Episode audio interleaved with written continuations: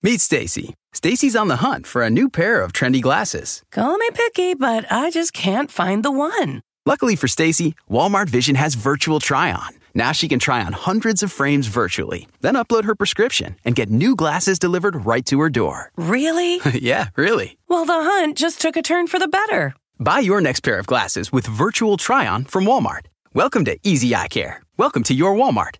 Restrictions apply. See walmart.com for details.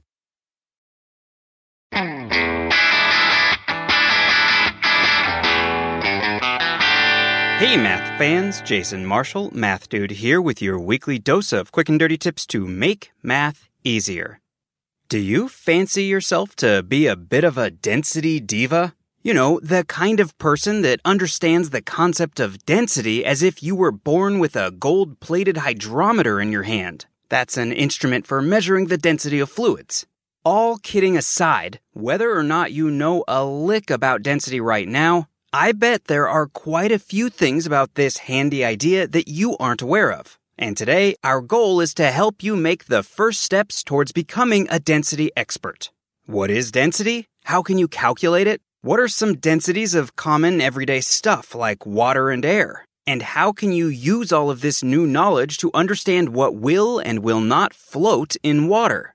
Stay tuned because those are exactly the questions we'll be answering today. Okay, first things first. What is density? When we talk about the density of a certain material, we are talking about how compactly the matter it's made of is packed. Put more precisely and more mathematically, the density of a material is the amount of mass contained in a given volume, say the number of grams per cubic centimeter or kilograms per cubic meter. The mass of something is really just a measure of how much stuff that something contains. By stuff, I mean the number of protons and neutrons contained in its atoms, since that's where almost all the mass of an atom is. So, the density of a material is a measure of how many protons and neutrons it contains in a given volume. High density materials like metals have lots of stuff per unit volume, while low density materials like the air we breathe have a lot less stuff in that same volume. The important thing to know is that density is useful because it gives us a consistent way to calculate and compare the compactness of different materials.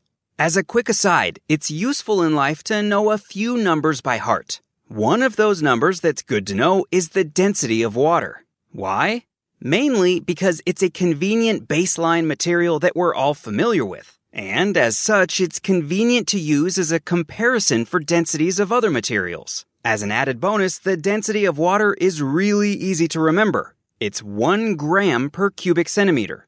This means that if you were holding a 1 cubic centimeter cube of water in your hand, that's about the size of a sugar cube, it'd weigh 1 gram.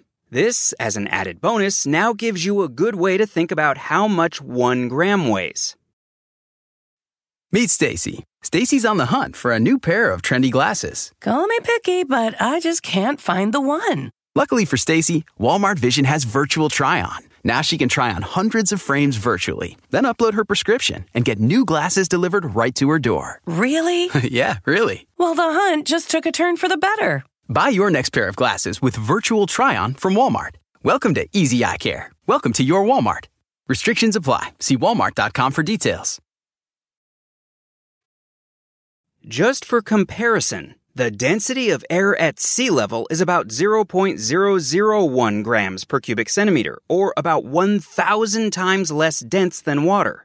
The density of normal everyday rock is a little less than 3 grams per cubic centimeter, or about 3 times the density of water. And the density of iron is just shy of 8 grams per cubic centimeter, or about 8 times the density of water.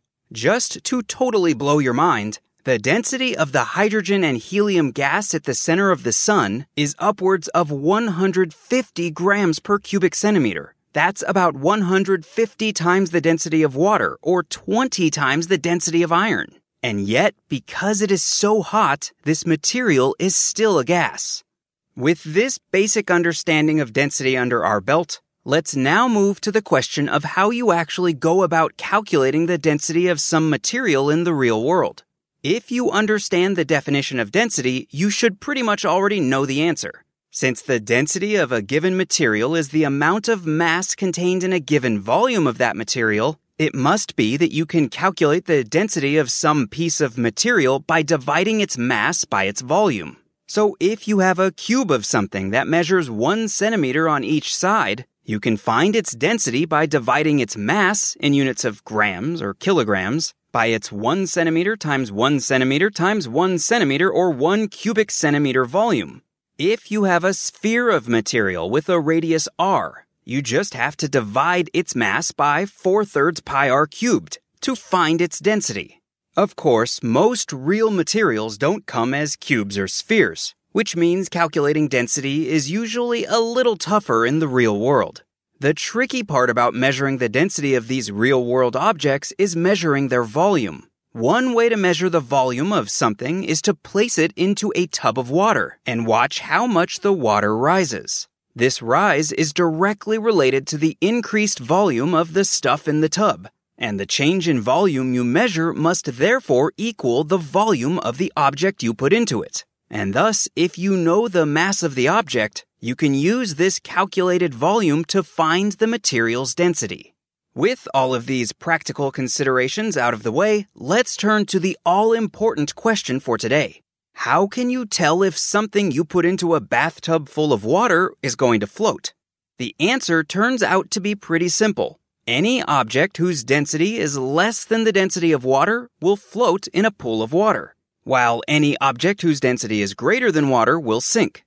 As we've seen, the density of fresh water is 1 gram per cubic centimeter, while the density of metals is many times greater than the density of water. How then is it possible that a huge ship that's made out of dense metal can float? The secret is that most of the ship isn't made of metal. It's made out of the stuff contained between the metal hull, namely air.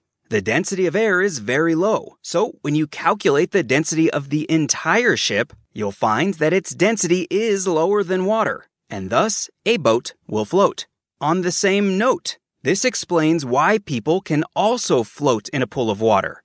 To begin with, humans are mostly made of water, which means our densities must be right around that of water. But humans also have fairly sizable lungs that fill up with very low density air, which means that our densities are actually a bit less than water, and thus we too can float.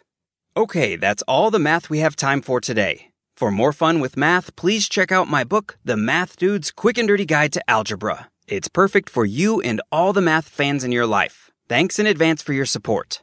Remember to become a fan of The Math Dude on Facebook at facebook.com slash The Math Dude and on Twitter at twitter.com slash Jason Marshall. Until next time, this is Jason Marshall with the Math Dude's quick and dirty tips to make math easier. Thanks for listening, math fans.